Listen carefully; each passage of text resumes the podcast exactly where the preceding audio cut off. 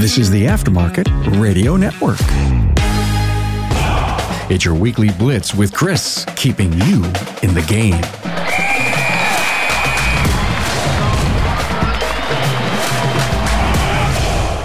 Good morning, everybody. I hope the day is well for you. I can't believe it's the last day of January 2022. Wow, where'd it go already? So, how's the month going to close out for you guys? Did you make your goals? Now's time to push the crew through to the end of the month and uh, make sure that you're sharing your goals for February with them. We always want to make sure that we share them before we go in and close out the month really, really well and make sure that we have a meeting and finish f- finish talking about January as you get into today's episode, you may know somebody in your network who can benefit from what I'm talking about today. So please take time to share personally or through your social network. All right. Coach Chris Cotton here from AutoFix Auto Shop Coaching, where we work hard to support your financial success. If you have an idea for a show topic or just want to talk shop, feel free to get with me at chris at autofixsos.com. Okay. Before we get started with episode 45, Rocket Fuel, chapters four through seven, I'd like to take a quick second to give a shout out and thank our sponsor, AutoLeap. Are you looking to grow your auto repair shop? If so, AutoLeap is a modern cloud based shop management software that keeps your existing customers coming back while making it easier to win a new audience and drive significant growth. AutoLeap allows you to keep complete track of your shop from scheduling appointments to managing technicians and generating invoices. It doesn't get any better than AutoLeap, the leader in auto repair software. AutoLeap helps you grow, is easy to use, and builds customer trust Make your customers happier, your repair shop more profitable, and your life easier, all with Autoleap. Check them out at www.autoleap.com to see for yourself. I'm also going to provide that link in the show notes. If you found yourself asking, Chris, what the heck is rocket fuel, and you didn't listen to my thoughts on chapters one through three, then I want you to pause this one and go back and listen to episode 42 and then come back to, to it, okay? Also, I'm going to post a rocket fuel assessment test in the show notes. So make sure you go there. I'm also going to include a link to Rocket Fuel University. It's um, free. You're not obligated to sign up. I'm sure they're going to send you, try to send you a sales pitch or whatever. But there's there's some free groups and things you can take advantage of. So if you're in the beginning stage of this, check the show notes, click on those links, and go and see where you're at. Feel free to shoot me an email and send me a screenshot how your assessment came out so if any of you are wondering, I came out as a, a 98 as a visionary and a 75 as an integrator. Uh, I'm not really sure what that means. I know I'm distracted a lot and I have a lot of ideas. So, so maybe that's what it's telling me. So here we go. Let's go. Let's, let's get in and get going. Chapter four is really all about the accountability chart. Like the accountability chart's uh, an organizational chart that forces you to be intentionally proactive about your structure in instead of reactively a- adapting a structure to fit your current people. Also, if you're following along, the accountability charts on page 71. The chart stems from a, a belief that there's only three major functions in any business. Number one, sales and marketing, and that generates business. Number two, operations provides the service or manufactures the product and takes care of the customer. Number three, finance and administration manages the money flowing in and out as well as the infrastructure. All of those are important. I really like this because it talks about money flowing in and out, which feeds into my auto shop profits and cash flow vision and, and dream I have for every shop owner, business owner out there. If you haven't heard about that or don't know, uh, please let me know. You can shoot me email. In chapter five, we get into the five rules. In your business, you need core alignments in your visionary integrator relationship in order to harness the the power of that unique combination. So rule 1 is stay on the same page and the way you accomplish this is is through the same page meeting. You list all your issues, concerns, ideas, disconnects and once you built that full list, then you talk about them, communicate over it, discuss and solve them. Rule number 2, no end runs. This one's really important. It's essential for the visionary or the integrator to not impede the effectiveness of the other. And how you know when that happens is is an end run happens when an employee goes around a manager to complain or get a better different answer to his problem. So it's not necessarily you end running each other, it's other people end running you to get to the other and not allowing that to happen. Rule number 3, the integrator is the tiebreaker. which I find quite interesting. But the the basic rule of thumb is that the sales leader owns decisions on sales issues, the operations leader owns operations issues, and so on. But the integrator handles day to day cross departmental bottlenecks by by guiding decision making. All right, so each person is responsible, but in the end, the integrator is the tiebreaker. Rule number four: you are an employee when working in the business. If you're a visionary or an integrator and also the owner, you have to recognize that your role as an owner is very different from your role as an employee. A feeling of owner's entitlement can often create tremendous disruption in the organization. Okay? So you you have to set those two roles apart. Rule number 5, maintain mutual respect.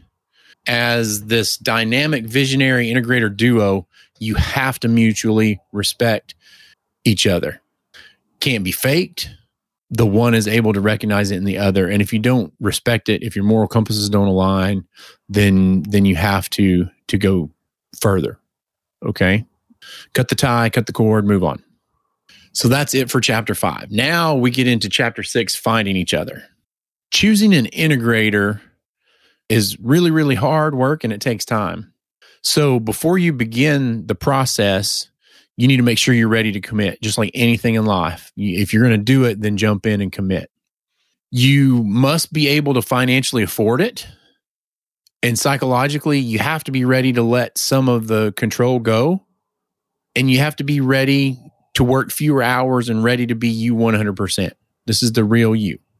So, chapter seven is maybe one of the hardest chapters as far as what it talks about. And chapter seven is patience as visionaries, we don't have a lot of patience because we're always bouncing from one thing to the next. So if you join forces with an integrator and your your eyes are wide open and you bring discipline focus to implementing the accountability chart and the five rules, you will survive the ramp up stage.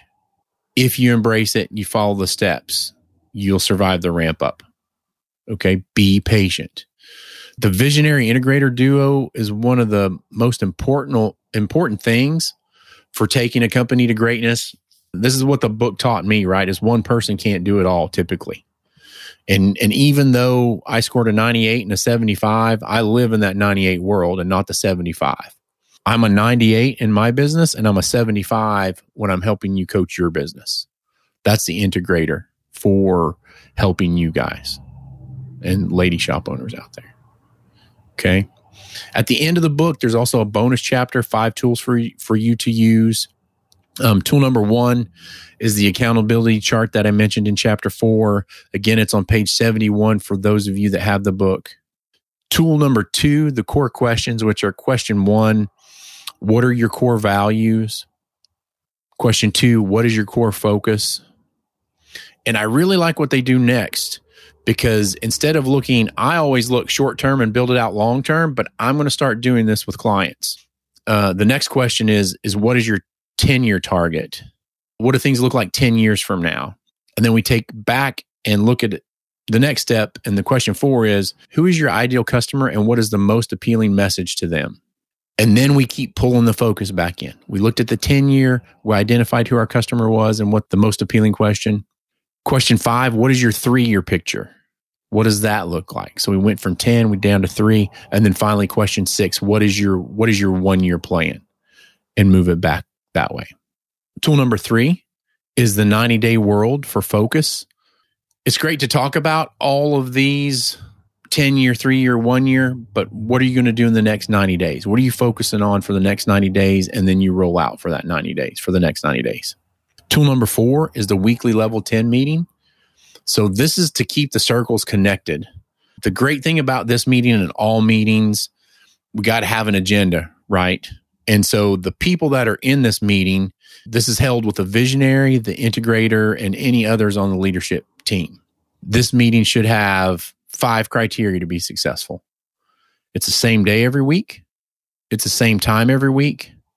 It has the same printed agenda every week and it starts on time and ends on time.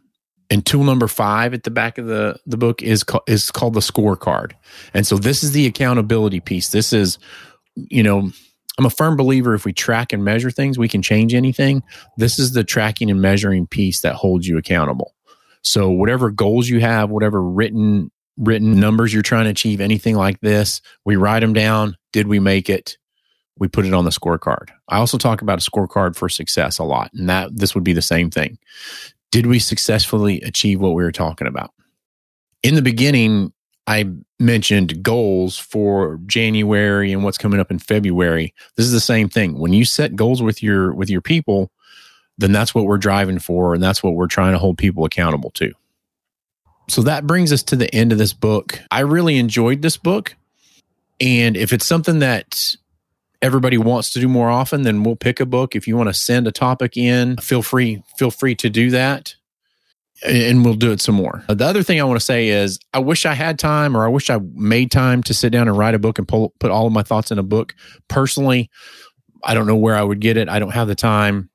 But a good friend of mine, Brian Walker from Shop Marketing Pros, just came out with a book that he wrote. I think it's 160 pages and it's the shop marketing guide to auto repair shops. I'm going to put a link to that in the show notes as well. I personally haven't gotten my copy. I've spent a lot of time with Brian. I'm I'm 100% sure it will be a great great book.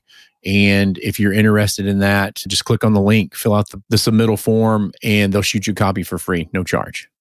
Hey everybody, thanks for taking time out of your busy day to listen. If you haven't found us on Apple Podcasts and or Spotify and followed us for free, then why not? It is free after all. If you are listening in on Apple, Spotify, or some other app, I'd love it if you could leave a review. This has been Coach Chris Cotton from AutoFix Auto Shop Coaching. If you find yourself struggling in your auto repair business or have a feeling like you don't know what you don't know, but you are eager to learn and grow your business, then please feel free to reach out to me, Chris at AutoFixSOS.com, or give me a call at 940 400 1008. Time to get out and rise and grind, everybody. Finish the month off strong. Have a great week, everybody.